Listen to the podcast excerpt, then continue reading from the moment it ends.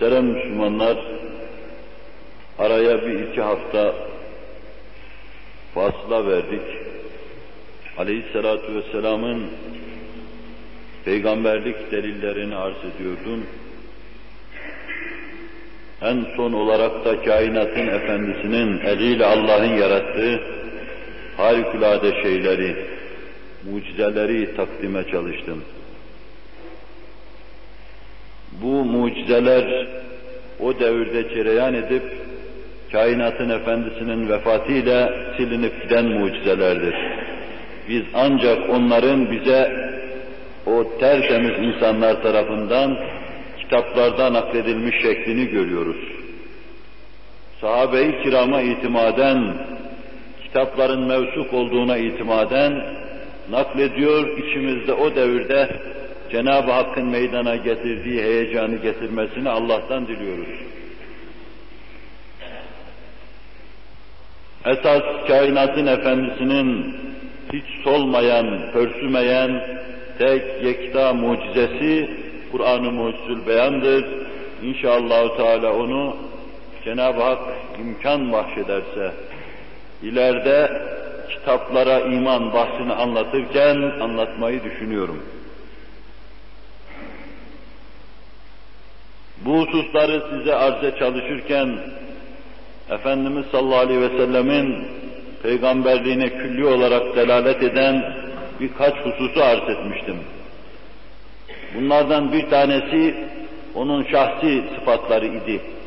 Şahsi sıfatlarında onun icraatını, yaptığı büyük inkılabı, fevkalade devlet adamlığını ve mükemmel bir erkan-ı harp oluşunu anlatmaya çalıştım ki, beşer tarihinde bu hususların tekinde dahi onun kabına ulaşmış bir insan bilmiyoruz.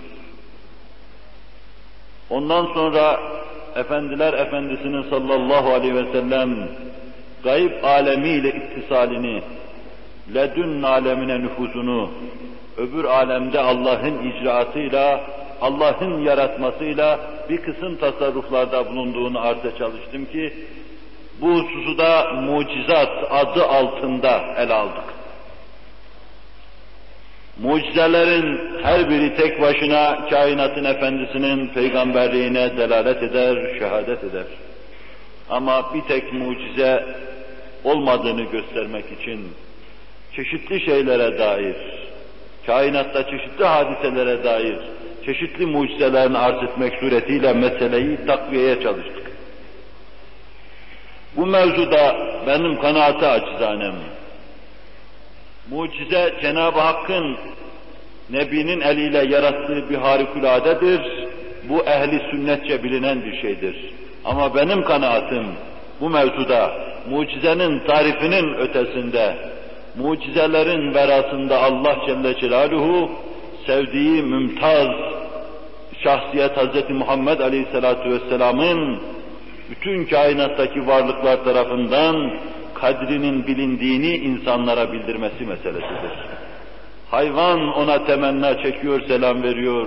Karşısında serfuru ediyorsa, hayvanın manasını anlatan Hz. Muhammed Aleyhisselatü Vesselam, hayvana büyük bir şey kazandırdığından, o hayvan nev'i namına, kainatın efendisine şükranlarını, minnetlerini takdim ediyor demektir. Ağaçlar camit şeyler insanların nazarında. Kainatın efendisinin neşrettiği nurla ağaçların manası anlaşıldı. İnsanların emrine musahhar, Allah'ın nimet sofraları olarak insanlara takdim edilmiş şeyler olduğu anlaşıldı. Binaenaleyh ağaç, kainatın efendisine bir temenna çektiyse, serfiru ettiyse, bel kırıp boyun büktüyse, belli ki nev'i namına kainatın efendisine teşekkür ediyor, çünkü onu insanların nazarında manasızlıktan, abesiyetten, işe yaramamadan Hz. Muhammed Aleyhisselatü Vesselam neşrettiği nurla kurtarıyor. Manaya, hikmete, maslahata, kitab-ı samedani olma derecesine yükseltiyor. Bunun gibi sırasıyla sair mucizatı da bunlara kıyas ederek diyoruz ki, kainatın efendisi her şeyin manasına tercümanlık yaptı, bütün hakaiki dile getirdi, kainata duyurdu bunu ve kainat da zerreden sistemlere kadar kainat kainatın efendisiyle alakadar olduğunu göstermek için her şeyi nev'i namına ona serfuru etti. Üstü kabul görecek veya görmeyecek, bu husus bana ait olduğundan bunu kainatın efendisiyle sallallahu aleyhi ve sellem onun mucizeleriyle alakadar görüp meseleyi sönük kabul etmemenizi bunu arz ettikten sonra arz etmede fayda mülahaza ediyorum. Size takdimi vaat ettiğim hususlardan bir tanesi de Nebi'nin manasındaki haber verme hususuydu. Bunu Arapça edasıyla cemileştirdiğimiz zaman nübuat diyebiliriz. Nebi esasen haber veren demektir. Nebe eden. O gayb aleminden haber veriyor. İnsanın içine nüfuz ediyor, insanın ledünniyatından haber veriyor. İnsanın idare keyfiyetinden haber veriyor. Gaybi mutlak vacibül vücuttan haber veriyor. Cennetten, cehennemden haber veriyor. İman erkanından, esasatından haber veriyor. Esasatı İslamiye'den haber veriyor. Haber verme Nebi'nin Nebi'den ayrılmaz şiarıdır. Onun için Nebi diyoruz. Nebi'nin bir adı da Resul'dür. O Allah'tan insanlara gönderilmiş bir elçi.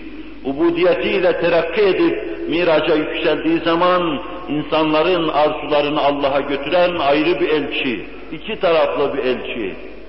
Bir taraftan Allah tarafından gönderilir, insanlara bir kısım vazifeler tahmil etmek üzere, teklif etmek üzere gelir.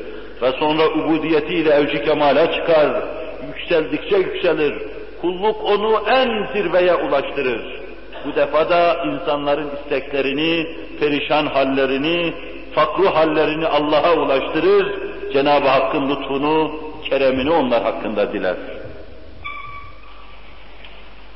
Nebi haber veren, haber verdiği şeylere de nebe diyoruz. Bunu arz ettiğim gibi cemileştirirsek nübuat diyebiliriz. İşte bir iki derse de bu hususu sıkıştırıp kainatın efendisinin sallallahu aleyhi ve sellem bu vadideki durumunu takdim etmek istiyorum. Allah yar ve yardımcımız olsun.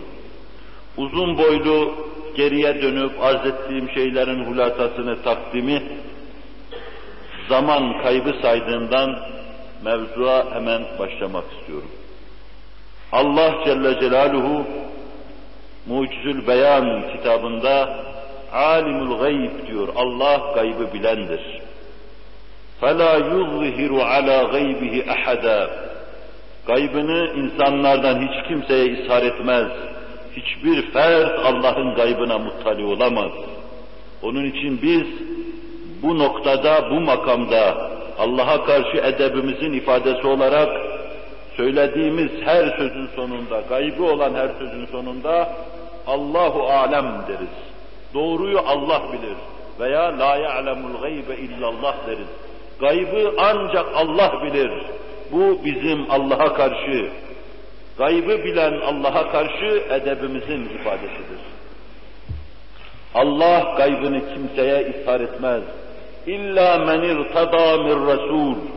Ancak Resullerinden, Nebilerinden seçtiği, ihtiyar ettiği şanı yüce bir Nebiye ishar eder.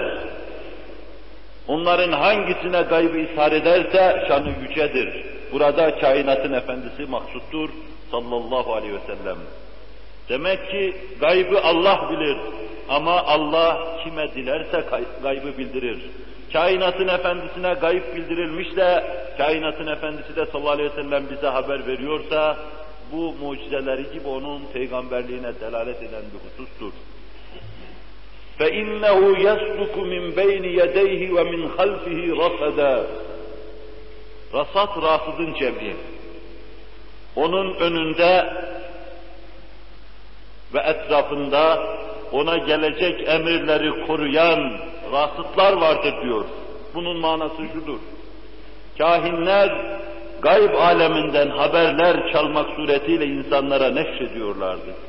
Cinler onların kulaklarına bir şeyler üflüyor, fısıldıyor ve kahinler de söylüyorlardı bunu.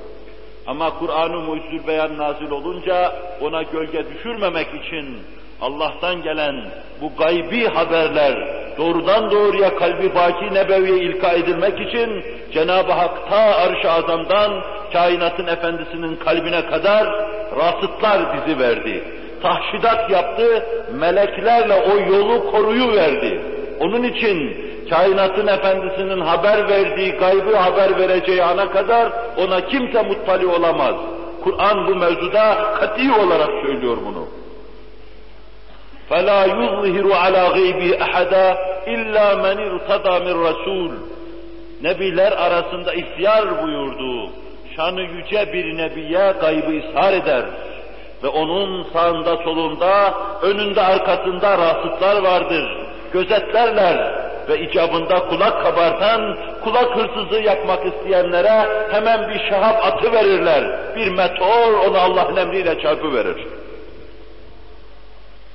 İşte kainatın efendisi sallallahu aleyhi ve sellem ümmetinden hususi şahısların hususi hayatıyla alakalı, ehli beytiyle alakalı, cemaat-i İslamiye ile alakalı, sahabe, tabi'in, etba ile alakalı ve kıyamete kadar gelecek kendisine ittiba etmiş ümmetiyle alakalı haberleri verirken bu teminat altında verir.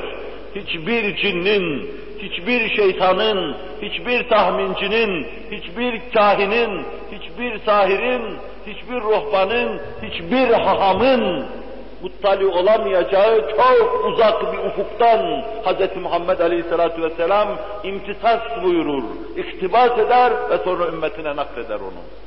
Kimsenin nazarının ulaşamadığı, kulağının duyamadığı, kalbinin muttali olamadığı bir alemden lemaan eder gelir, mahbiti vahyi ilahi olan kalbi fakine çarpar, kainatın efendisi de lal güher gibi söz eden mübarek ifadeleriyle onları dile getirir anlatırdı.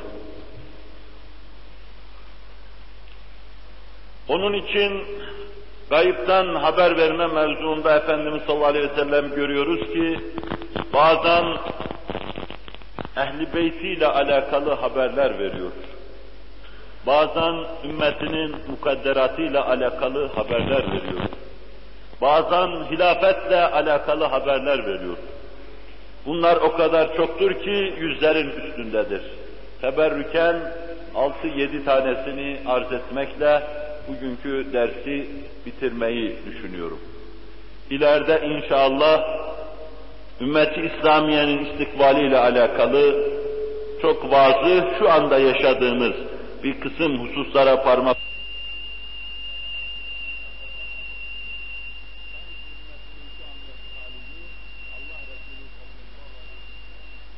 televizyon ekranında seyrediyor ve satırı satırına, kelimesi kelimesine her şeyi gayet açık ve beyin olarak ifade buyuruyor. Bunu göreceksiniz. Televizyon ekranı falan filan bunlar esasen kainatın efendisinin ders aldığı, muallimi azamın öğrettiği şeylere nispeten çok sönük, dar ve sınırlı şeylerdir. O Allah'ın Celle Celaluhu tilmizi aktesidir mukaddes olan Allah'ın tilmizi aktesidir. Onun için bunları biliyor ve en mükemmel şekilde ifade ediyor. Kainatın efendisinin bu vadide verdiği haberler mukaddemesi olan veya tahmin edilen şeyler değildir. Bir kısım emareleri olan şeyleri insanlar söyleyebilirler. Mesela bir içtimaiyatçı kalkar der ki, beşerin akıbetini ben şu istikamette gelişiyor görüyorum. Mesela Nebiler Nebisi'nin kürsüsünde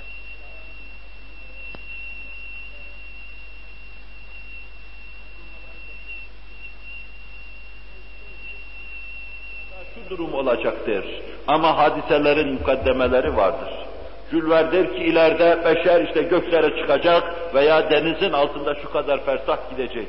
Ama bunun mukaddemeleri vardır. Denizin altına insanları daldıracak vasıtalar vardır, merkuplar vardır. Bir kısım şeyler ileride bunlar geliştirilmek suretiyle daha büyük şeyler yapılacağı kanaatini verir insana. Nitekim bugünün insanı Ay'a gidip füzesini kondurduktan sonra diyor ki ileride inşallah Merih'in göbeğine ve ileride inşallah Teala hararet, harareti ne güne olursa olsun güneşin merkezine bir seyahat diyor. Bu vadide yapılan şeyler tahminlerdir. Bu tahminler bir kısım mukaddimelere dayalıdır. Bunların bu mukaddimeler olduğundan bu vadide söz söylenebilir. Ama ortada hiçbir mukaddime yoksa, tahmine yardım edecek hiçbir şey yoksa, 1400 sene ümmetimin başına gelecek şeyler şunlardır diyorsa, bu her türlü tahminin, her türlü mukaddimelere dayayıp söz söylemenin, her türlü kehanetin ve sihirbazlığın çok fevkindedir. Keza kainatın efendisinin sallallahu aleyhi ve sellem haber verdiği şeylerde aynı zamanda rüyaya dayalı olma durumu da yoktur. Alemi misalle, alemi gayıple insan rüyalar vasıtasıyla dahi ittisal peyda eder. İnsan o aleme gider, hüzme hüzme malumatla döner. Fakat çok defa alemi misaldeki semboller dünyadaki hakikatlara uymaz, tevil iktiza eder. Halbuki kainatın efendisinin dudaklarından dökülen kelimeler olduğu gibi ele alıyoruz, bir kısım hakikatların ifadesi olduklarını görüyoruz. Tevil etmeden, tefsire tabi tutmadan, rüya tabir edenin huzuruna gitmeden, bunun manası nedir demeden, ap açık hadiselerin tefsiri olduğunu görüyoruz. Bu iki hususu da hatıra gönle yerleştirip hatırda tutmak lazım. Efendiler efendisi ne haber verdiyse ileriye matuf, hepsi zamanı geldiği zaman teker teker zuhur etti. Hiçbir tane hulf olmadı. Düşünün ki 20. asırda binlerce milyonlarca insan arkasından şuursuzca sürükleyip götüren bu vadide bir içtimaiyatçı, bir iktisatçı, Avrupa'da bir içtimai hareketin olacağını, bir şuyuiyenin olacağını söylüyordu. O hareketi meydana getirecek tipi Avrupa'da görüyordu. Halbuki o korkunç hareket Rusya'da zuhur etti. Ayağının dibindeki meseleyi göremedi ve bugünün milyonlarca insan arkasından sürüklenip giden sözde büyük bir adam. Nebiler nebisiyle böylesine Irak'ta mahalle olmayan kafirleri mukayeseden Allah beni de sizi de muhafaza buyursun. Ama bu çirkinliği gösterip onun mualla mevkiine uzaktan uzağa bakma imkanını kazandırmak için arz ettim. Altında bir kusur varsa siz bağışlayın, Allah da beni affetsin. Şimdi münferit hadiselerden misaller arz ederek göstereyim size. En mevsuk, en muteber kitaplardan ihtiyar etmek suretiyle arz edeceğim. Buhari Hazreti Enes'ten kainatın efendisinin mümtaz talebelerinden 10 sene Medine hayatında efendiler efendisinden ayrılmayan bir sahabiydi. Kainatın efendisiyle uzaktan, sütten akrabalığı da vardı. Diyor ki, Efendimiz sallallahu aleyhi ve sellem Uhud dağına çıktı. Yanında Hazreti Ebu Bekir, Hazreti Ömer ve Hazreti Osman vardı. Üzerinde bir nebi, bir siddik, iki tane şehidin bulunmasından mı, büyük bir manadan mı, istikbalde zuhur edecek hadisenin dehşetinden mi, endişesi sarsılmış dağ Uhud sarsılı verdi, ihtizaza geldi. Allah Resulü sallallahu aleyhi ve sellem gaybe aşina nazarıyla baktı, uzaktan aldığı manaları yanındakilere şöyle ifade etti. Usbut ya Uhud, innema aleyke nebiyyun ve sıddikun ve şehidan. Yerinde dur ey Uhud dağı, üzerinde bir nebi var senin, bir sıddık var senin, iki tane de şehit var senin üzerinde diyordu. Sıddık-ı Ekber'in sadakati kainatın efendisi vefat ettikten sonra ümmetçe kabul edilen bir husustur. Efendiler efendisi vefat edene kadar onun sıddıkiyeti alem tarafından bilinmiyordu. Keza Hazreti Ömer'in ve Hazreti Osman'ın şehadetine kimse muttali değil. Kainatın efendisi Ömer ve Osman'ın şehit olacaklarını Hazreti Ebu Bekir'in de sıddıkiyet mertebesini ihraz edeceğini ifade buyurdular. Kendisinin nübüvvetinden başka o dakikada bilinen bir şey yoktu ama Allah Celle Celaluhu gaybını ishar etmiş, Habibi Edibi'nin kalbine ilka etmişti. Onun için kainatın efendisi ifade etti. Bunu Buhari'nin en eski nüshalarında, tabi'in devrinde yazılmış nüshalarında vakayı görmek mümkündür. Acaba böyle bir şey dedi mi? Hakikaten daha sonra meydana gelecek bu can hıraş hadiseler kainatın efendisinin sallallahu aleyhi ve sellem o sözünün fiilen tefsiri oldu mu? Biz bu vadide elimizde bulunan mevsuk asara itibar ediyoruz. Bir kısım meseleler var ki onlarda bu asara ihtiyaç hissetmeden doğrudan doğruya vakalar kendileri gösterecek ve biz de göreceğiz. Keza Buhari Müslim yine Enes'ten bize şunu naklediyorlar. Kainatın efendisi Ümmü Haram binti Milhan'ın evinde bulunuyordu. Bu süt yönünden kainatın efendisinin teyzesiydi. Ümmü Süleym ve Ümmü Haram binti Milhan kainatın efendisinin süt yönünden teyzeler olması itibariyle evlerinde otururdu, yemeklerini yerdi ve kaylule buyururdu. Ümmü Haram, Übadet İbni Samit'in zevcesiydi kocası öldükten sonra. Kainatın efendisi de işte öyle bir zamanda evlerine teşrif buyurdu. Diyor ki, Buhari ve Müslim'de rivayet edildiği şekliyle, yemek yedikten sonra Efendiler Efendisi sallallahu aleyhi ve sellem istirahat buyurdular. Uykuya daldılar. Biraz sonra uyandıklarında tebessüm buyuruyorlar. Dedim ki Ümmü Haram diyor, niçin gülüyorsunuz ya Resulallah? Buyurdular ki ümmetinden bir cemaat şu denizde Karadeniz'i işaret ederek melikler gibi serirler üzerinde seyahat edecekler, fethe çıkacaklar. Dedim ya Resulallah dua et ben onlardan olayım. Ellerini açtı, dua etti, sen onlardansın buyurdu. Tekrar başını koydu, yattı. Kalktı bir başka istikamete işaret ederek ümmetinden bir cemaat bu istikamette denizde seyahat edecekler. Dedim dua et onlardan olayım. Allah Resulü sallallahu aleyhi ve sellem sen evvelkilerdensin, ikincisinden değil buyurdu. İkincisinden de olabilirdi ama Allah Resulü bu sözüyle iki hakikati, iki gaybı anlatmış oluyordu. Çünkü birinciler içinde bulunacak fakat ikincilerde bulunmasın ömrü vefa etmeyecek. Çok kısa zaman sonra Hazreti Osman devrinde Kıbrıs'ın fethine gidilirken Berra İbn Azib gibi, Ebu Katade gibi, Ebu Zeril Gıfari gibi ve Ubadet İbn Samit gibi kibar ashab da vardı bu ordunun içinde. Kumandan Hazreti Muaviye'ydi. İşte bu ordu içinde Ümmü Haram binti Milhan da vardı.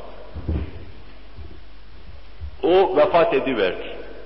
Ve bir haftada gömecek yer bulamadılar. Adaya gömmeyelim de götürelim dediler. Bir hafta sonra yine sahabe anlatıyor, terü tazeydi, en ufak bir bozulma hissi müşahede edilmiyordu. Ama ikinci seyahat ise o Cebelü Tarık'tan Endülüs'e doğru olacaktı. Ümmü Haram bin Milhan olmayacaktı o cemaat içinde. Kainatın efendisi onun içinde bulunacağı fatihler cemaatini söyleyecek, daha sonraki fatihler arasında bulunmadığını da ayrı bir gayb olarak ifade edecek. İşte kainatın efendisi sallallahu aleyhi ve sellem kendi nübüvvet asrında teker teker haber verdiği her şey vakti zamanı geldiğinde böyle çıkıyordu. Ve sahabi radıyallahu anhum kainatın efendisinin verdiği haberlerden hiçbirinin çıkmamasına dair içinde en ufak bir tereddüt, bir şüphe yok idi. Kalplerini çok sağlam tutarlardı. İşlerinden geçen şeye çok dikkat ederlerdi. Kafalarına girecek her meseleye parola sorarlardı. Çünkü kainatın efendisi sallallahu aleyhi ve sellem insanların içine giren o nafiz nazarıyla bunlara muttali olur, bizi mahcup eder endişesini duyarlardı.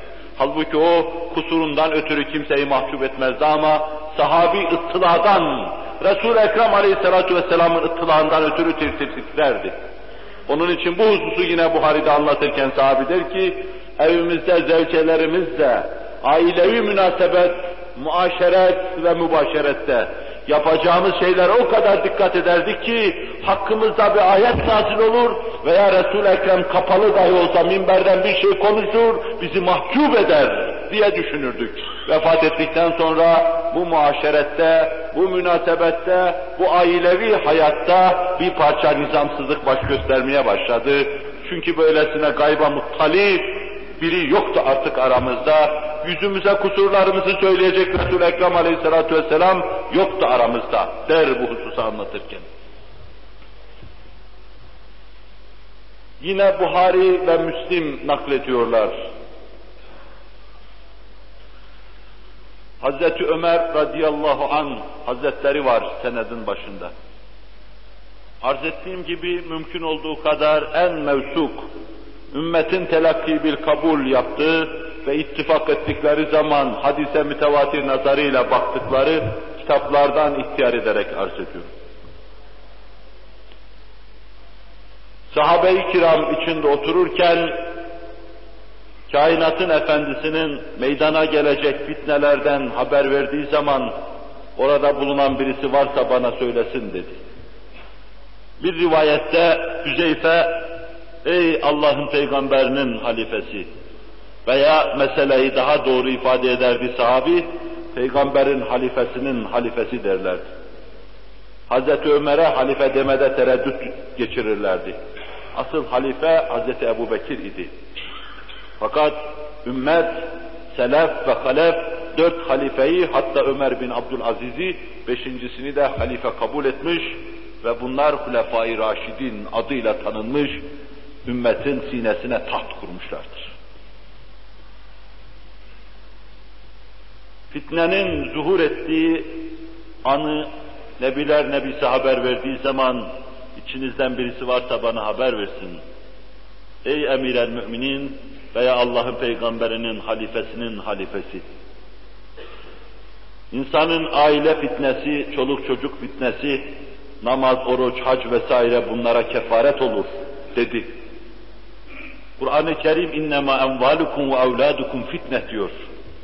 Bazen çocuklarınız yüzünden günah işlersiniz. Bazen malınızdan ötürü günah işlersiniz.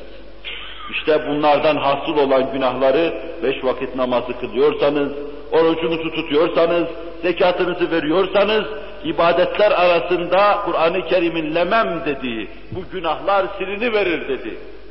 Ben onu kastetmiyorum dedi Ömer. Benim istediğim şey mevce mevce fitnenin hüküm ferma olduğu zamandır. Bu defa Hüzeyfe, ey emiren müminin, senin o hususta bir endişen olmasın. Çünkü seninle o fitne arasında kapalı bir kapı vardır. Ömer biliyordu meseleyi. Kapı kırılacak mı, açılacak mı dedi. Kapı kırılacak dedi. Öyleyse ondan sonra bir daha kapanmaz diyordu. Kıyamete kadar ümmetin kaderini anlatıyordu. Hüzeyfe kapı kırılacak diyordu, fitne kapısı. Ve o kapı Hazreti Ömer'in ifadesiyle kıyamete kadar bir daha kapanmayacaktı. Nuans farklarından birbirine düşen insanlar birbirlerini kemireceklerdi. Mantıki bir vahdete yanaşmayacaklardı. Fikri bir vahdet tesis etmeyi düşünmeyeceklerdi. Allah'a iman, Resulullah'a bağlılık, Kur'an'a tabi olma gibi büyük müşterekler ortada ağırlığını hissettirirken, onlar cam parçaların evinden vahiy meselelerle birbirlerine düşecek, birbirlerinin ayağın altını kazıyacak, birbirlerine kuyu kazıyacaklardı. Hazreti Ömer radıyallahu anh dilgirdi. Sonra Hüzeyfe'ye sordular, o kapı kimdir? Buyurdu ki o kapı Ömer'dir. Ömer kendisinin fitnenin önünde bir kapı olduğunu biliyor muydu diye sordu. Tabi'in. Dediler ki dünü bugünden tefrik ettiği gibi biliyordu. Dün geceyi nasıl biliyordu, kendisinin de kapı olduğunu öyle biliyordu. İşte beyninden vuruluşunun manası da oydu. Hazreti Ömer'in vefatıyla onun vefatı esasen fitnenin başıydı. Dıştan gelen insanın Hulefai Raşidine kastettiği katil Firuz'un hançeriyle Müslümanların arasında kendisini gösteriyordu. Fitne ilk defa Hazreti Ömer'in sinesine saplanan bir hançer halinde kendini gösterecekti. Ne sonra bir tabiinin elinde bir kılıç, bir hançer halinde Allah Resulü'nün üçüncü halifesi Hazreti Osman'ın sinesine saplanacaktı. Bu fitne büyüyecek, alev saçağı saracak ve Raşid halife, büyük halife Hazreti Ali'yi sokakta yere serecek şekilde inkişaf edecek. Allah Resulü sallallahu aleyhi ve sellem fitneden haber vermişti. Hüzeyfe bunu duymuştu. Fitnenin önünde Seddisül Karneyn gibi Hazreti Ömer bir kapı, bir kale halinde dimdik duruyordu. Maddesiyle, manasıyla bu güçlü, kuvvetli, bu dinamik, alabildiğine mukavemetli insan bir hançerle yere serildikten sonra mevce mevce fitne Müslümanlar arasında kol gezmeye başlayacaklardı. Sırasıyla bunlara haber vermişti. Haber verdiği gibi hali alem, tarih buna şehadet eder, haber verdiği gibi zuhur etti. Cenab-ı Hak o fitnenin o günden bugüne devam eden büyümüş şekli ümmeti Muhammed arasındaki iftirak fitnesini, birbirine düşme fitnesini bertaraf buyursun. Bizlere gönüllerimizde mantığa, fikre dayalı vahdet ihsan eylesin, halk eylesin.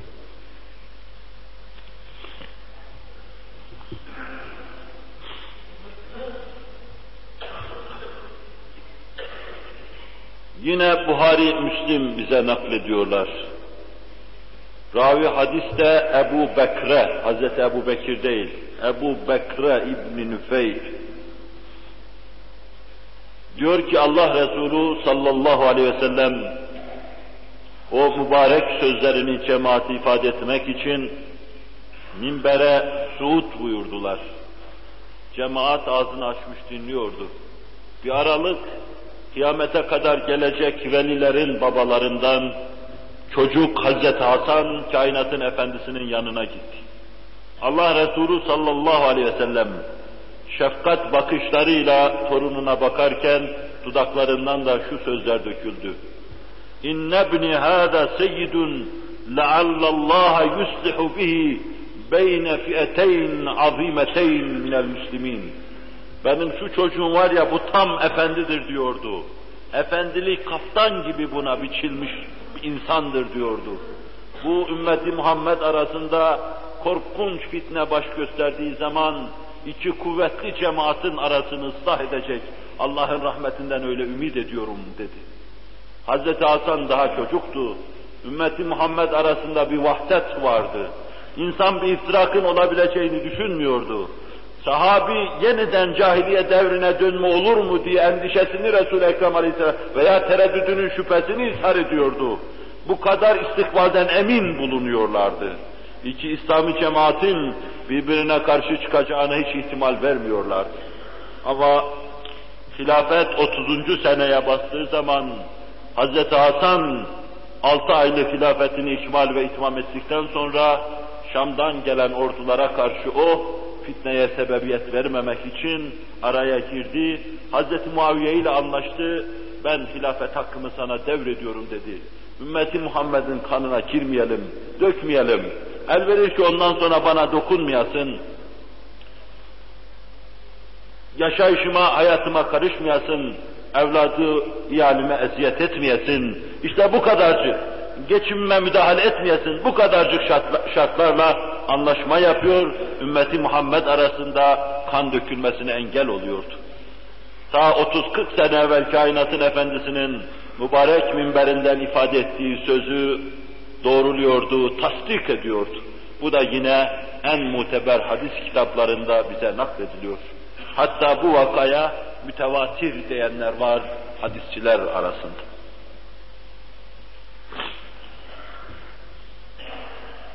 Bir defasında da kainatın efendisi sallallahu aleyhi ve sellem bu vadide hadis kitaplarına dayalı, ortaya zuhur etmemiş şey olarak söyleyeceğim son misal olsun.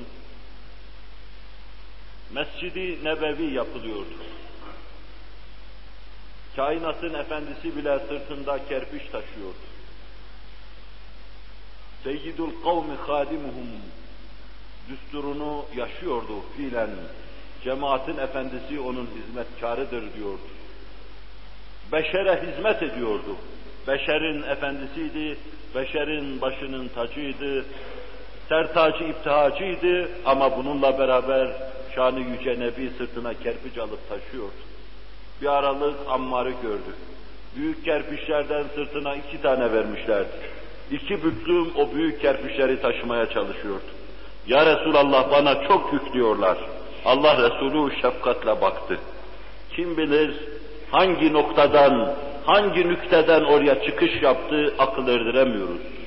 Çünkü Allah'ın gaybı kendisini ishar ettiği, bizim muttali olamadığımız ufuklardan haber verme imkanını kendisine bahşettiği nadide bir insan.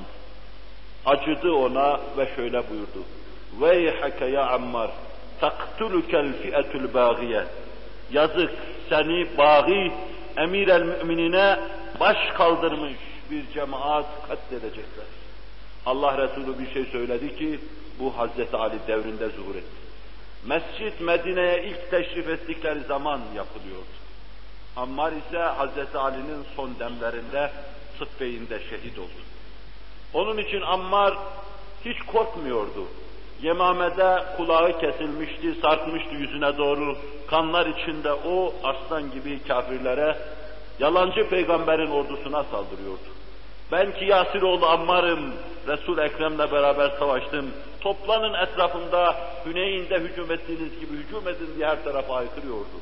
Oklar yağıyordu, mızraklar geliyordu, Ammar gözünü kırpmıyordu. Emindi. Çünkü Ammar'ı kafirler değil, mümin bir cemaat, emirül müminine baş kaldırmış bir fi'eyi bağıya öldürecekti. Ammar bütün irtidat hadiselerine iştirak etti. Hazreti Ömer devrinde, Hazreti Ebu Bekir devrinde cihada iştirak etti. Ömer devrinde emir olarak tayin edildi.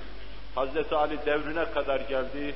O devirde Hazreti Selman gibi, Ammar da, Ebu Zer de, bunlar Emevilere karşı kimselerdi bir bakıma. Ammar ve Selman-ı Farisi radıyallahu anhuma Hazreti Ali'nin yanında yerlerini aldılar. Beyin harbi olurken o yine düşmana saldırıyordu. Bunlar beni öldüremezler diyordu. Nihayet bir gün susamıştı, kendisine bir kadeh süt verdiler. İşte benim müddetim tamamdır diyordu. Kainatın efendisi bana senin en son tenavül edeceğin şey süt olacak buyurmuştu. Demek ben bugün öleceğim diyordu. O gün şiddetli bir müsaademede Ammar gidiverdi orada. Bunu Hazreti Ali taraftarları Hz. Muaviye taraftarlarının bağı olduğuna hüccet saydılar. Ammar öldürülecekti. Evinde rahat yatak döşeğinde ölmeyecekti. Yatakta ve döşeğinde ölmeyecekti. Ammar'ı öldürenler aynı zamanda fi bağı olacaktı. Emirül Müminin Hazreti Ali'yi tanımayan kimseler olacaktı. Ammar aynı zamanda son gıdası olan sütü tenavül edecekti. İçecekti, ondan sonra öldürülecekti kainatın efendisi bir sözünde, mübarek bir sözü içinde pek çok gaybi şeyleri haber vermiş bulunuyordu. Suyuti bu hadisi şerifede mütevatir diyor. Ümmet bir icma mütevatir demese bile Suyuti gibi bir hafız bu da mütevatir diyor. Yani yalan üzerinde ittifakları imkansız bir cemaat tarafından, bir sahabi topluluğu tarafından haber veriliyor vaka meşhurdu. Sıffeyn vakası olduğundan, Hz. Ali taraftarları bu işe sahip çıktığından pek çok sahabi aynı şeyi, aynı meseleyi haber verdiler. Bunlar teker teker ileride ümmetinin başına gelen şeyleri Allah Resulü'nün sallallahu aleyhi ve sellem haber vermesiydi. Bir taraftan haber verip nübüvvetine ileride gönüllerde rüsuh bulsun diye hüccetler, şahitler, deliller vaz ederken, kendinden sonraki asırlarda sözlerine dayanarak kainatın efendisinin nübüvvetini hakkal yakın mertebesinde kabul etmeye zemin mukaddime hazırlarken Allah Resulü sallallahu aleyhi ve sellem bir yönüyle de ümmeti içinde zuhur edecek bu fitnelere karşı cemaatini teyakkuze davet ediyordu. Müteyakkiz olunuz diyordu. Bu hak davası öteden beri daima hasımlar bulmuştur, düşmanlar bulmuştur. Küfrün muktezasıdır. İslam'a düşman olmak, imana düşman olmak. Başka hiçbir sebep olmasa kafirin küfrü, müminin müminliğine düşmanlık için kafidir. Öyleyse siz de müteyakkiz olun diyordu. Bunları haber vermekle Allah Resulü sallallahu aleyhi ve sellem müteyakkız olan cemaat izzetini, haysiyetini, İslam'ın namusunu koruyuverdi. Fakat küçük bir gaflet, bir nohut tanesinin insanın ayağının altına gelip de onu kaydırması gibi küçük bir gaflet, yanlış bir tarafa bakış, yanlış bir müdahale, yanlış bir iş yapma, yanlış bir adım atma bazılarını da batırıverdi. Sonra birbirlerine düşüverdiler. Düşmana kullanacakları kılıcı birbirlerine karşı kullandılar. Birbirlerini kırdı geçirdiler. Birbirlerinin hakkından geldiler. Bu da müteyakkız olmamanın ifadesidir. Bugün de İslam alemi, bunların içinde istidradi olarak arz ediyorum, İslam alemi aynı dahiye, aynı musibet, aynı belalarla karşı karşıya bulunmaktadır. Cemaati İslamiye kendisini bölecek, kendisini dize getirecek, perişan edecek. Onu mukaddesatından uzaklaştıracak, her türlü tehlikeye karşı müteyakkız olması icap etmektedir. Bu millet bin çadırıyla, iki bin çadırıyla İslam'ın karşısında serfuri ettiği andan itibaren Kur'an-ı Kerim'in ifadesiyle yedhulûne fî dinillâhi efvâce sırrı zuhur ediverdi. Fevç fevç, cemaat cemaat İslamiyet'e dehalet ettiler. İslam'ın nuruyla tenevvür ettiler. Ve bu millet İslam'a ait büyük manaları, mukaddes şeyler üzerinden attığı anlar itibaren yine onlar bize uyu verdiler. Ne yaptıksa yaptılar, nasıl maskara olduksa af buyurun öyle maskara oldular. Alem İslam nazarında, alemi insaniyet nazarında ve meleği alanın sakinleri nazarında. Osmanlı'nın teessüs ve teşekkülünü sadece Osman Gazi'nin dahasına veyahut da başka vahiy sebeplere bağlamak doğru değildir. Tayin edilen strateji çok mühimdir. Bir mantık vardır temelinde. Anadolu'da beyler, beyler beyleri, beylikler birbiriyle boğuşurken hepsi birbirini yiyordu. Karamanoğlu Aydınoğlu'na düşmandı, öbürü Saltuğa düşmandı, öbürü Uzun Hasan'a, öbürü Kısa Hasan'a düşmandı ve birbirlerini kemirip duruyorlardı. Ama büyük insan, altı asır hükümran olacak en büyük imparatorluğu kuran Osman Gazi rahmetullahi aleyh o nazarını Bizans'ın sinesine dikti. Onun hedefi Bizans'tı. Onun için akıncılar tertip ediyor, yığın yığın Trakya'ya adam gönderiyordu. O İstanbul'a bakıyordu, nazarını oraya dikmişti. Müslümanlarla işi yoktu, Müslümanlara vurmuyordu. Ve gün geldi bir gün Anadolu'daki beylikler, beylerin emrin altında çalışan gedalar, fakirler, dilenciler, ne kadar insan varsa hepsi, baktılar ki bir kafire, kafire karşı savaşan var, bir de müminlere karşı savaşanlar var. Mümin mümine karşı savaşırken karşı tarafta Allah Allah diyordu, bu da Allah Allah diyordu. Ayakların bağı çözülüyordu, kuvve-i maneviye kırılıyordu. El kılıç kullanamıyordu. Fazla oku çekemiyordu, yayı çekemiyordu. Binaenaleyh Osman Gazi'nin etrafında birdenbire halakalar teşekkül etmeye başladı. Ama bu, af buyurun, ayak takımının anlayacağı bir şey değildir. Üç beş satır bir şey okuyup kendisini idareci durumunda gören kimselerin anlayacağı bir şey değildir. İslam'ın haysiyetini ve izzetini, Nebiler Nebisinin namusunu, namusi ilahi her şeyin üstünde tutan insan anlayacaktır bunu. İstidradi olarak arz ettiğim bu husus ehemmiyetine binaen arz ettim. Bağışlayın Cenab-ı Hak kusurumu affetsin. Benim size arz etmek istediğim şey, kainatın efendisinin nübüvvetine şehadet eden hususlar idi. Delail-i nübüvvet diyoruz. Bunlar arasında da Allah Resulü'nün sallallahu aleyhi ve sellem gayıptan haber verdiği şeylerdi. Vakti zamanı geldiği zaman peşi peşine silah halinde zuhur eden şeylerdi. İşte bu arada ümmetin başına gelecek fitneleri haber verme hususunu arz ederken elimde olmayarak cemaat-i İslamiye'nin insanı daidar eden manzarası dikkat nazarım üzerinde topladı. Bir iki söz ondan da ediverdim. Tirmizi ve Ebu Davud kendinden sonra hilafetin müddetini Hazreti Sefine tarikiyle şöyle naklederler bize. Sefine Resul-i Ekrem Aleyhisselatü Vesselam'ın mevalisindendi. Onu satın almış, hürriyete kavuşturmuştu. O da kainatın efendisinden hiç ayrılmamıştı. Bir hususuyla onu size tanıtmıştım. İslam ordusu bir yere giderken pek çok yorulan sahabinin yükünü sırtına almıştı.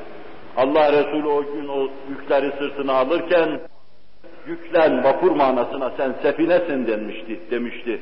Ondan sonra da adı sefine kalmıştı onun. İşte bu sefine bize naklediyor. Allah Resulü sallallahu aleyhi ve sellem şöyle buyurdular. İnnel hilafete fi ümmeti ba'di veya ba'di öncü ümmeti sonra selatune seneten sümme tasiru meliken aduden ba'de zâlike. Hilafet benim ümmetim içinde benden sonra 30 senedir buyurmuşlardı. Zevaid hadislerinde Allah Resulü sallallahu aleyhi ve sellem bir defasında şunu da buyurmuşlardı. Hilafet benden sonra 70 senedir şu şartlara riayet ederseniz, o şartlara riayet edemeyeceklerini görmüştü Allah Resulü, sonra bu hadisi buyurmuşlardı. Hilafet ümmetim içinde benden sonra 30 senedir buyurmuşlardı. Ondan sonra zalim melikler hakim. Allah Resulü sallallahu aleyhi ve sellem, Raşid halifeler ve onlara inzimam edeceğimiz Hazreti Hasan dahil, bunların müddetini tespit ettiğimiz zaman 30 senelik hakiki hilafeti anlatmaktadır. Vaka Emeviler arasında da hilafetten bahsedildi. Abbasiler arasında hilafetten bahsedildi. Osmanlılar arasında hilafetten bahsedildi ama bu bir manaydı. Raşid halife olma, hidayette halife olma, kusursuz halife olma, işte dört halifeyi Raşid'in ve bir de Ömer bin Abdülaziz bunlara mahsus idi. Bunlar arasında onlara yaklaşanlar Raşid halife olmaya yaklaştılar fakat Raşid halife olamadılar. Meliki Adut'tu hepsi bir bakıma. Hazreti Ebu Bekir radıyallahu an Hazretleri iki sene, üç ay, yirmi gün hilafet yapmıştı. Hazreti Ömer radıyallahu anh hazretleri on sene, altı ay, yirmi gün hilafet yapmışlar. Hükümran olmuşlar. Hükümran tabiri de bana ağır geliyor çünkü hakim değildi Hazreti Ömer. Hazreti Osman radıyallahu anh hazretleri 11 sene, 11 ay, 18 gün hilafette bulunmuşlar. Ve sonra kanlı eller tarafından şehit edilmişler. Hazreti Ali radıyallahu anh hazretleri 4 sene, 10 veya 9 ay diyorlar hilafette bulunmuşlardı. 6 ay kadar da Hazreti Hasan hilafette bulunmuştu. Cem'an 30 sene yapar. Allah Resulü sallallahu aleyhi ve sellem iki muteber hadis kitabının Hazreti Sefine gibi sahih, mevsuk, onun tedris medresesinden, rahlesinin önünden hiç ayrılmayan şerefli bir sahabi tarafından haber veriliyor. Ve kainatın efendisi vefat ettikten 30 sene sonra haber verdiği şey harfiyle zuhur ediyor. Hatta pek çok hadislerle Allah Resulü sallallahu aleyhi ve sellem kendinden sonra gelecek kimselerin sırasını da anlatmışlar.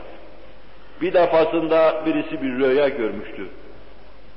Bir defasında da Allah Resulü sallallahu aleyhi ve sellem bizzat bunu müşahede ettiğini rivayet ederler. Hazreti Ebu Bekir'in bir kuyudan su çektiğini haber verirler. Buhari'de belki on yerde anlatılır. Sonra yorulunca Hazreti Ömer'in aldığını ve sonra çok su çektiğini, herkesin artık her şeye kandığını, sonra istirahat edecekleri yerlere çekildiklerini, istirahat ettiklerini anlatır. Hazreti Ebu Bekir de bunu tevil ederken, tefsir ederken Allah Resulü'nün huzurunda halife olacak kimsenin öncesinin işte az müddetli olacağını, daha sonrakinin daha çok müddet içinde dine hizmet edeceğini anlatır. Allah Resulü bir kısmında hata ettin tevilde, bir kısmında isabet ettin demek suretiyle bir bakıma onu doğrular. Hazreti Ebu Bekir radıyallahu anh hazretleri irtidat hadiseleriyle karşı karşıya kaldığından cemaatte zaaf vardı.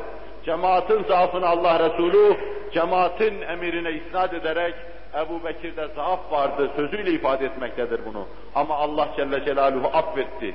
Onu affetti. Ömer'de kuvvet vardı. O zuhur edince cemaati tam huzura kavuşturacak idar idarede ve icrada bulundu buyurmaktadır. Bunun gibi Allah Resulü sallallahu aleyhi ve sellem hilafet mevzuunda daha pek çok ifadeleri vardır. Nese'yi müstesna kütübü sitte bize şunu naklediyorlar. Allah Resulü sallallahu aleyhi ve sellem la tekumu sa'a hatta tukatilu kavmen ne'aluhum eşşa'r Kıyamet kopmaz, tüyden ayakkabı giyen, patik giyen ve çorapla hareket eden veya çarık giyen kimselerle harp etmedikten sonra ve bunu başka bir hadis-i şerif ile yine Buhari'de, Müslim'de Allah Resulü tavzih buyurur şöyle buyururlar. La tekumu sa'a hatta tukatilu kavmen sigarul a'yun, humurul vucuh, zülfül unuf, keenne vucuhahum el-mecanul mutarraka. Sadaka Resulullah fîmâ kal. Kıyamet kopmadan siz şu cemaatle harp edeceksiniz. Onların gözleri çukur ve küçük olacak. Burunları kısa, Allah Resulü Buhari Müslim'de çok açık olarak anlatıyor. Yüzleri üzerine sahtiyan çekilmiş bir kalkan gibi olacak. İşte ayaklarında da bunların çarık olacak. Siz bunlarla savaşmadıktan sonra kıyamet kopmayacaktır buyurmaktadır Allah Resulü sallallahu aleyhi ve sellem. İlk bunu, ilk asırlarda Cengiz yaptı, Hulagu yaptı bunu. Suriye'de yüzlerce, binlerce hocayı kaza oturttu. Bunu ancak Avrupa'da kazıklı voyvodalar yapıyorlardı. Müslümanlara karşı kafirlerin reva görmedikleri eziyeti reva gördüler ve tatbik ettiler. Allah Resulü sallallahu aleyhi ve sellemin sözünü tasdik etti hadiseler. Nasıl haber verdiyse öyle çıktı. Yine Buhari'de anlatıldığına göre Zülhüveysil Allah Resulü'nün yanına geldi sallallahu aleyhi ve sellem. Allah Resulü ganaimi taksim buyuruyorlardı. Ve Allah Resulü'ne taksim ettiği şeyde adaletsizlik isnat ederek adil ol dedi Allah'ın Resulü. Allah Resulü da men men ya'dil izâ lem a'dil ev kal. Ben adalet etmezsem kim adalet eder buyurdu. Üst üste yağacağımız bu hadiseler o kadar çoktur ki la tekumu hatta yaktetile fi'etan davahuma vahidetun ve hatta yub'ate deccalun qaribun min selasin kulluhum yaz'umu ennehu Resulullah sallallahu aleyhi ve sellem.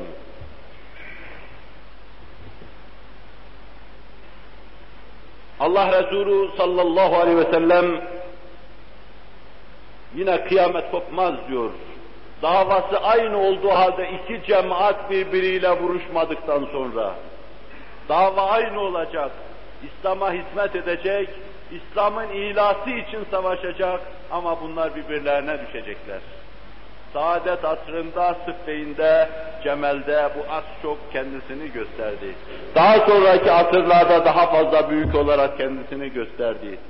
Ve o alemden bu aleme, o zamandan bu zamana kadar temadi eden bu husus büyüdü, daha büyük mevceler halinde sine-i millette dalgalanıp durmaktadır. Cenab-ı Vacib-ül Vücut bu büyük fitneyi bertaraf buyursun inşallah. Teala. İki cemaat davası bir olduğu halde, vahid olduğu halde birbiriyle mukatele etmedikten sonra kıyamet kopmayacaktır. Yani kıyametten evvel bunlar sırasıyla zuhur edecektir. Allah Resulü sallallahu aleyhi ve sellem haber verdiği gibi kendi hayatından sonra Yemame'de Müseylemet-i Kezzab zuhur etti. Yalancı peygamber olarak ortaya atıldı, peygamberlik iddiasında bulundu. Ve bir tarafta Esved-i Ansi zuhur etti, o da peygamberlik iddiasında bulundu. Daha o asırda pek çokları bu sevdaya kapıldı, peygamberlik iddiası, iddiasıyla ortaya atıldılar. Daha sonraki asırlarda Gulam Ahmet ortaya çıktı. Önce ben Mehdi'yim dedi, sonra ben İsa'yım dedi, o da peygamberlik iddiasında bulundu.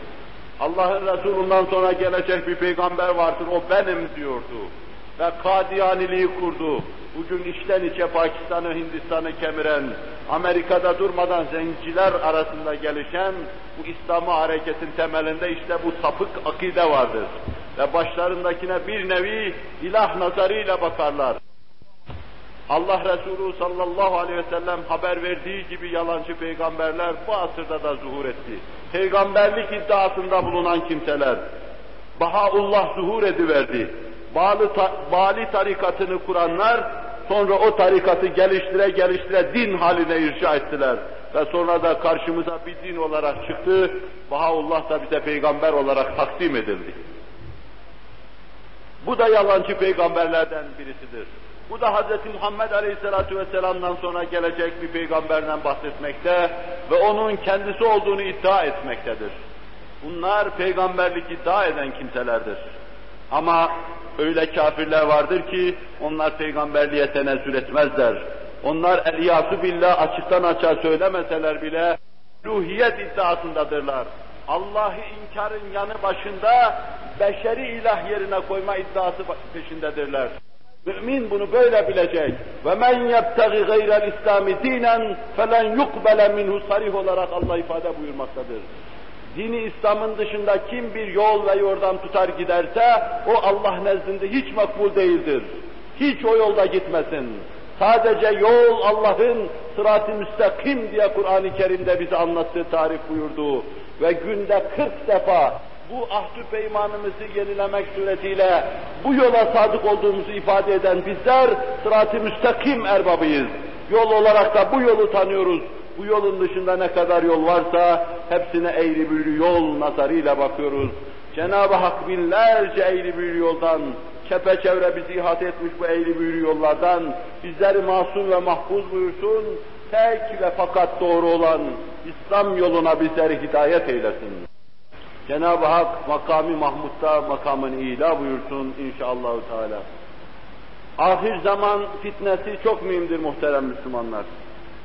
Kainatın efendisi fitneden iştinat mevzuunda başta Buhari Müslim olmak üzere pek çok hadis kitaplarında ısrarla Allah'a sığınmayı tavsiye buyururlar. Hatta sabah akşam farz namazlarını kıldıktan sonra Allah'a el kaldırıp dua etmemizi tavsiye buyururlar. Allahümme inne auzu bike min fitnetil mahya vel memat. Allahümme inne auzu bike min fitneti ahir zaman. Allahümme inne auzu bike min fitnetil mesihid deccal. Allahümme inne auzu bike min azabil kabr. Allahümme inne auzu bike min azabi cehennem. Duasını okumamızı tavsiye buyurur muteber hadis kitaplarında. Bazı fukaha bunu tehiyyatı okuduktan sonra selatü selamdan sonra okumayı, okuma şeklini anlamışlardır. Hatta bunlardan zahiri olan Davud-u Zahiri, İbn Abdülber gibi Maliki mezhebinden bazı kimseler bunun namazda tehiyyattan sonra okumasının farz olduğunu iddia ederler. Farzdır bunu okumasa namaz olmaz derler. Ama biz Şafii, Maliki, Şafii, Hanbeli ve bir de Hanefi mezhebinden olan kimseler selam verdikten sonra akşam ve sabah farzından sonra bu duayı okur, ondan sonra da üç defa Allahümme edhilnel cennete ma'al ebrar, Allahümme edhilnel cennete ma'al ebrar der, elimizi yüzümüze süreriz. Bu Allah Resulü'nün bir sünnetidir, bir tavsiyesidir.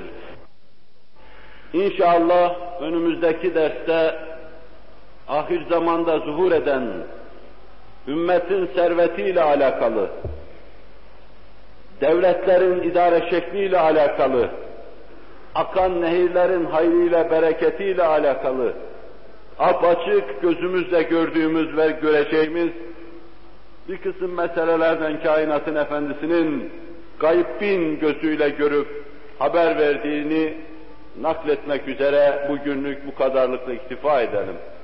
Allahu Teala ve Tekaddes Hazretleri sürçü lisan yapıp hata ettiğimiz hususlardan ötürü bizi muhafaza etmesin.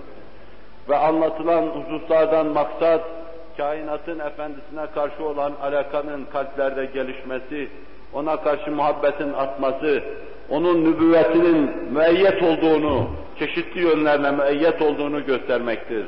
İşte bu manayı da kalplerimizde vacib-ül ve tekaddes hazretleri hasıl eylesin. Bizi Habibi Edibi'nin yolundan, izinden kıyamete kadar ayırmasın.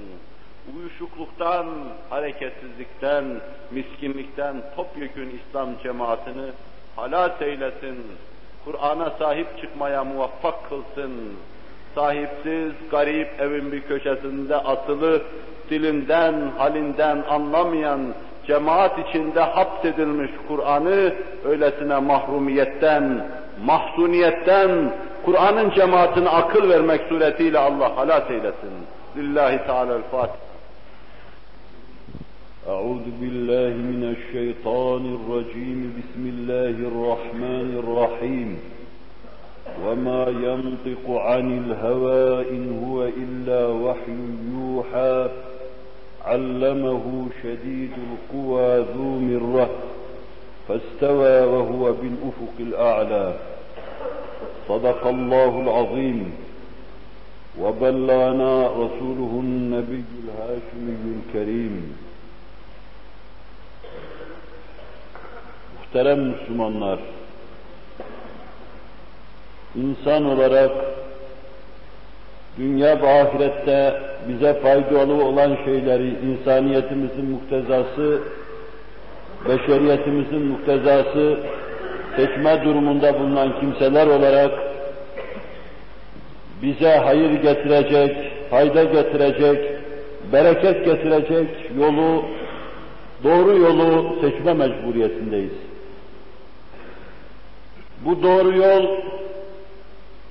biz dünyaya gelmeden evvel başlamış, ahirete, ahiretten cennete ve Cenab-ı Hakk'ın cemalini görmeye kadar devam eden bir yoldur. Bu yol dünyada başlamadığı gibi dünyada da bitmemektedir. Onun içindir ki insan yolunu tayin ederken çok hassas ve çok titiz davranmalıdır. Burada işlerimiz iyi gider, düzenimiz yerinde olur. Belki zail gibi başımızın üzerinde çakan saadet şimşekleri bizi muhakkaten mesut eder. Yalancı lambalar muhakkaten yüzümüze güler. Ama vefatımızda ötesinde artık bir yol yoksa, yol çıkmaza giriyorsa, bu saadetin, bu huzurun, bu refahın bize saadet getirmesi, refah getirmesi şöyle dursun, üzüntümüze üzüntü katacak, sıkıntımıza sıkıntı ilave edecek. Çünkü nimetin zail olması başlı başına bir bela, bir musibettir. Tattığımız hangi nimet vardır ki şu anda kaybetmiş olmanın ıstırabını çekmiyoruz? İstifade ettiğimiz hangi lezzet vardır ki zail olduktan sonra yerinde bin elem bırakmış olmasın? Elemsiz bir lezzet alma, zevalsiz bir zevk edinme, tam ve zail olmaz bir refah elde etme, yolunu mükemmel tayin etmeye bağlıdır. Bu yolda Resul-i Ekrem aleyhissalatu vesselamın yoludur. O bu yoldan inhiraf ettirici her şeyi söylemiş. Gayip bin nazarıyla görmüş, heva ve hevesine konuşmaz diye Kur'an-ı Kerim'in tavsif ettiği o insan, vahye müstenif, kendisine vahyedilen şeyleri söylemiş. Doğruyu söylemiş. Doğru yolun sağını ve solunu tespit etmiş insanların inhiraf etmemeleri için tahşidat yapmış, yığınaklar koymuş. Ta Allah'ın cemalini görecekleri ana kadar saadet ve selamet yolunda müstakim yürüsünler. İman etmiş olmayı da kafi görmemiş Allah Resulü sallallahu aleyhi ve sellem. O imanın levazımatını insanlara anlatmış. İnsan Allah'a iman ederse en küçük daireden en büyük daireye kadar onun üluhiyet ve rububiyetini kabul edecektir. Ve Cenab-ı Hakk'ın ifade buyurduğu, Habibini ihsas ettiği hakikatları da kabul edecektir. Onun için Müslümanlar arasında dahi olsa Mutezile gibi, Cebriye gibi kimseler ahiret saadetinden pek çok şey kaybedeceklerdir. Salih güruhunun maruz kaldığı felaketlere maruz kalacaklardır ve burada Allah'ı göremeyeceğiz diye iddia eden kimseler orada vacibül vücudu göremeyecekler, o zevke eremeyeceklerdir. İşte buraya kadar kainatın efendisi zarara götürücü, inhiraf ettirici, bütün eğri büğrü yollarda yolun sağında ve solunda tahşidat yapmak suretiyle en doğruyu göstermiştir. Ümmeti Muhammed'in önünde Hz. Muhammed Aleyhisselatü Vesselam gibi bir piştar vardır. Bu hususa gelmek için bunları söyledim. Onların istikballeriyle, ferden, aileten, cemaaten istikballeriyle çok alakadar olan, yine Kur'an'ın ifadesiyle imanlarına çok haris, İslamiyet'e bağlı olmalarına çok haris, şanı yüce bir peygamberleri vardır. Bu peygamberin arkasında ittifak ve ittihad edecekler. Veyahut da her gün değişik sözler söyleyen bir kısım beşer kırıntılarının etrafında, arkasında toplanacaklar, ona ittiba ve iktida edecekler. Bu iki yoldan birini tayin etmek bir insan olarak bizim için çok mühimdir. Bu iki yoldan birisini. Bir öyle bir yolu seçiyorsunuz ki o yolun başında sizin en küçük meselenize kadar istikbalinizle alakadar şan yüce bir pişler vardır. Bir öncü, bir rehber, bir muktedabih vardır. Kalbinizin meyilleriyle meşgul olur. Kafanızla meşgul olur. Ne kadar yaşayacaksınız onunla meşgul olur. Ne zaman vefat edeceksiniz onunla meşgul olur. Bir de bir kısım kimseler vardır ki insanları etraflarında toplarlar. Onlar istedikleri istikamete sevk etmek isterler. Ama bunlar arzularını yaşarlar. Kaprislerin esiridir bunlar. Kendi faydalarından başka bir şey düşünmezler. Değil kafanızın meyillerine, değil kalbi temayüllerinize inmek, bakmak, onları araştırmak, ailenizden de haberleri yoktur, cemiyetinizin daha dar olmasından, paymal olmasından da haberi yoktur, haberler olmasa da olsa da müteessir değildirler. Bir de işte böyle kimseleri seçme, onların arkasında toplanma, onlara iktida etme meselesi vardır. Aklı olan, idraki olan bu yollardan ilkini seçecektir. Hz. Muhammed Aleyhisselatü Vesselam'ın yolunu seçecektir. İşte sahabe-i kiramı alay illiğini kemalata çıkaran budur. Onlar çeşitli yollarla karşı karşıya kaldıklarında Hz. Muhammed Aleyhisselatü Vesselam'ın yolunu hem her şeye rağmen onun yolunu seçtiler. Evladı iyali terk etmeye rağmen, çoluk çocuğu Mekke'de bırakıp gitmeye rağmen, yığın yığın meşakkate maruz kalmaya rağmen Hz. Muhammed Aleyhisselatü Vesselam'ın yolunu seçtiler. Çünkü bildiler, anladılar ki kalbi meyillerine kadar inen, onların kalbi meyillerinin teşrihini yapan, tam maddi manevi bir insan anatomisi ortaya koyan Hz. Muhammed Aleyhisselatü Vesselam sözünde, özünde, havasında, edasında en doğru, vaz ettiği kanunlar en isabetli, beşere saadet düsturu olarak getirip takdim ettiği şeyler, saadet, saadet getirici şeylerin ta kendileridir dediler, iktida ettiler ve Allah'ın tevfik ve inayetiyle huzura kavuştular. Bunu tam anlayamayan kimseler kargaşalıklara sebebiyet verdiler. Huzursuzluklara sebebiyet verdiler. Şu anda dilgir olan beşerin huzursuzluğunun temelinde Hz. Muhammed Aleyhisselatü Vesselam'ı gerçek manasıyla bilmeme yatmaktadır. İki hususu tedmir eder, saadet asrından yine kainatın efendisinin ihbarine dayalı bir misale arz etmek istiyorum. Hazreti Ömer'in devrinin sonuna kadar, Hazreti Osman'ın da sadr evvel dediğimiz ilk 5-6 senesine kadar sahabe-i kiram Kur'an-ı Mucizül Beyan'ın gönüllerde meydana getirdiği mevcenin tatlılığıyla, Kur'an'ın gönüllerde hasıl ettiği huzurun tatlılığıyla mesut ve bahtiyar idi. En ufak bir kargaşalık, en ufak bir huzursuzluk bahis mevzu değildi. Her gün dev adımlarla gelişen İslamiyet'in gelişmesini çekemeyen oyununu oynayacak İslam'ın içine iftira katacaktı. Bunda tefrika, tahrip kolay olduğundan az dahi olsa o saadet aslında dahi muvaffak oldular. Bir kısım işin içine girememiş yeni müptedi Müslümanları tahrik ettiler, tehyic ettiler. Allah'ın peygamberinin halifesine karşı kıyama sevk ettiler.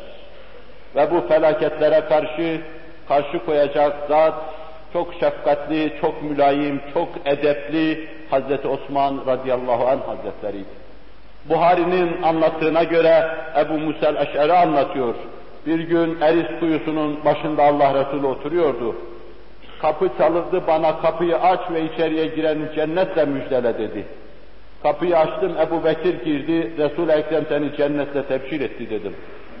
Biraz sonra kapı çalındı, tekrar git aç dedi, içeriye gireni cennetle tebşir et. Açtım, Ömer girdi içeriye. Hilafet sırasıyla giriyorlardı. Arkasından biraz sonra kapı çalındı, Allah Resulü edasını değiştirdi. Kapıyı aç, içeriye gireni maruz kalacağı belalarla cennetle tebşir et dedi. Diğerleri ikisine söylememişti ama buna maruz kalacağı belalar tabirini kullanmış. Osman belalara maruz kalacağını çoktan biliyordu. Ağır hilafet yükü üzerine yüklendiği an Resul-i Ekrem Aleyhisselatü Vesselam'ın çizgilerini tam kavrayamamış bir kısım müftediler kıyam edeceklerdi. Hazreti Osman gibi çok anlayışlı bir insan, Allah Resulü'nün sallallahu aleyhi ve sellem kendisine bıraktığı hilafet gömleğini sırtında muhafazaya çalışacak. Evini ihate edeceklerdi, muhasara edeceklerdi. O bağilere teslim silah etmeyecekti. Teslim olmayacaktı onlara, diretecekti. Ama İslam'ın içine atılmış bir kıvıl, kıvılcımdı bu. Büyüyecekti, yaktıkça açık büyüyecekti, yırtık büyüyecekti, genişleyecekti ve sonra hilafeti topyekün yutacak kadar korkunç bir yırtık meydana gelecek. Hazreti Osman evinin içinde felaketle de bu insan her şeyden mahrum akıbetini intizar ediyor. Akıbetini intizar ediyor. Evin içine gireceklerdi, onu şehit edecekler. Susuz bırakılmıştı. Efendimizin zevcelerinden birisi bindiği merkubiyle ona su getiriyordu. Bir iki tane şaki o merkep üzerinden Efendimizin zevcesini bizzat düşürdüğü suyu kırdılar.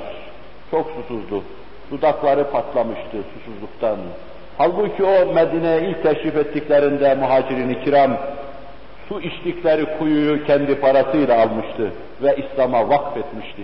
Müslümanlar artık bedava su içiyorlardı. Onu başkalarından almıştı. Kendi aldığı, parasıyla satın aldığı kuyunun suyunu ona vermiyorlardı. O gece kendisine müracaat edenler oldu. Dediler ki sen bu işten vazgeç. O kainatın efendisi bir gün bana şöyle buyurdu. Ya Osman Allah sana bir gömlek giydirecek. Bir kısım kimseler onu sırtından çıkarmanı isteyecekler. Sen o gömleği sırtından çıkarma diyordu. Ben bu hilafeti atamam diyordu. Bunu bana Allah giydirdi. Bu hilafeti atmak demek esasen fitnenin baş kaldırması, ondan sonra gelecek halifelerin alaşağı edilmesinin kapısının açılması demekti. Bu kapıyı ben açmak istemem. Ey müsaade et silahla şekileri bertaraf edelim. Nebiler Nebisi'nin köyünde, kasabasında kan dökmeyi hiç istemem diyor. Temiz bir kalbi vardı. Ufku çok genişti. Mükemmel bir devlet adamıydı. Mülayemetini istismar eden bir kısım akraba olarak sadece soyundan kendisine karşı yakın olan kimseler Hazreti Osman için zararlı olmuş ve bir kısım ashabı küstürmüşlerdi. Ben o devrin yarasını neşter vurup deşmek istemiyorum. Sadece Resul-i Ekrem Aleyhisselatü Vesselam'ın ihbarlarının tahakkukunu, uyanık olan insanın takındığı tavrı, işin müptedilerinin karışıklık çıkardığı hususunu arz etmek istiyorum ki, tarih tekerrürden ibarettir. Bu asırda da aynı tablolar bize arz edilmektedir. Aynı manzaralarla karşı karşıya bulunuyoruz. O gece yattı rüyasında Ramazan-ı Şerif'ti. Sabahtan akşama, akşamdan sabaha kadar Kur'an okuyordu. Kainatın efendisini bir sofranın başında gördü. Allah Resulü iki halife ile beraber sofranın başında bekliyorlardı. Ya Osman dedi. Allah Resulü sallallahu aleyhi ve sellem hasaruke seni muhasara mı ettiler? Dedim ki naam ya Resulallah. Ya Osman attaşuke seni susuz mu bıraktılar? Naam ya Resulallah. Evladı iyalimle mi kalmak istersin yoksa bu sofraya gelip bizimle beraber mi bulunmak istersin? Sabah kalktığında rüyayı naklediverdi. Allah Resulü rüyada ona bir kova su takdim etmişti. Gaybi alemden bir kova su takdim etmişti. Hala o suyun bürudetini sinemde hissetmekteyim. Kıyamete kadar su içmesem artık suya ihtiyaç hissetmeyeceğim diyordu Hazreti Osman. O günde bir talihsiz, bir kem talih içeriye girecekti. Elindeki dağlı hançeri onun sinesine saplayacaktı. Kur'an okurken Allah Resulü'nün halifesini şehit edecekti. Hem kan dökülmesi yasak olan peygamber şehrinde yapacaktı bunu. Ve fitne de sonra devam edip gidecek. Muhterem Müslümanlar, Resul-i Ekrem Aleyhisselatü Vesselam'ı onun bize tarif buyurduğu hayat tarzıyla çok iyi kavrama mecburiyetindeyiz. Hislerimiz bazen bize öyle kararlar verdirir ki çok samimi ve ihlaslı dahi olsak o verdiğimiz kararın açtığı gediği sonra hayatımız boyunca mantığımızla, dirayet ve kiyasetimizle kapayamayız. Tasavvurlarımız bazen bizi öyle bir yola iter ki, o yolda kat ettiğimiz mesafe İslami hayatımızda, cemaati Müslüminin İslami hayatında, İslam devletlerinin İslami hayatında öyle rahneler açar ki, sonra bütün güç ve kuvvetimizle çalışsak dahi kapayamayız. İşte biz bugün bir yönüyle böyle çabuk aldanır, isabetsiz karar verir ve sonra pek çok boşluklar ve gedikler açılmasına sebebiyet verir bir durumla bir yönüyle de harfiyen Hz. Muhammed Aleyhisselatü Vesselam'ı fikir seviyesinde, mantık seviyesinde, kalp seviyesinde, his seviyesinde Kur'an-ı Mucizül Beyan'ın kıstas ve ışığı altında anlamaya çalışmak, dost doğru ümmeti Muhammed olma mecburiyetindeyiz. Ya dost doğru ümmeti Muhammed olacağız. Eksiksiz, gediksiz, kusursuz Kur'an cemaat olacağız. Ta kusurlarımız gelecek nesillerde büyük rahneler açmasın. Veyahut da mantığı bir tarafa atacak, fikri arkaya bırakacak, hislerimiz de işin içine girecek, bir kısım isabetsiz kararlar vereceğiz. Sonra gelecek nesillerde bizim atalarımızın kusurlarının, günahlarının meydana getirdiği bu korkunç tabloyu yaşamaya mecbur ettiği gibi biz de geriye bırakacağımız miras tablolar bizden sonra gelecek nesilleri daidar edecek ve dilgir edecektir. Ağlayan bir cemaati Müslümin vardır bugün yeryüzünde. Gelecek nesillerin de aynı nameyle ağlamasını düşünmüyorsanız, dost doğru Kur'an cemaati, dost doğru Hz. Muhammed cemaati olun sallallahu aleyhi ve sellem. Cenab-ı Vacib-ül Vücut ve Tekaddes Hazretleri, rüşt ve hidayet dediği Kur'an-ı Mucizül Beyan'ın ufkuna nazarlarımızı ulaştırsın. Vesli karara, mükemmel görüşe, ufk genişliğine, müsamahaya, affediciliğe ulaştırsın. Ela inne ahsenel kelam ve ebla'n nizam. Kelamullahil melikil azizil allam. كما قال الله تبارك وتعالى في الكلام وإذا قرأ القرآن فاستمعوا له وأنصتوا لعلكم ترحمون.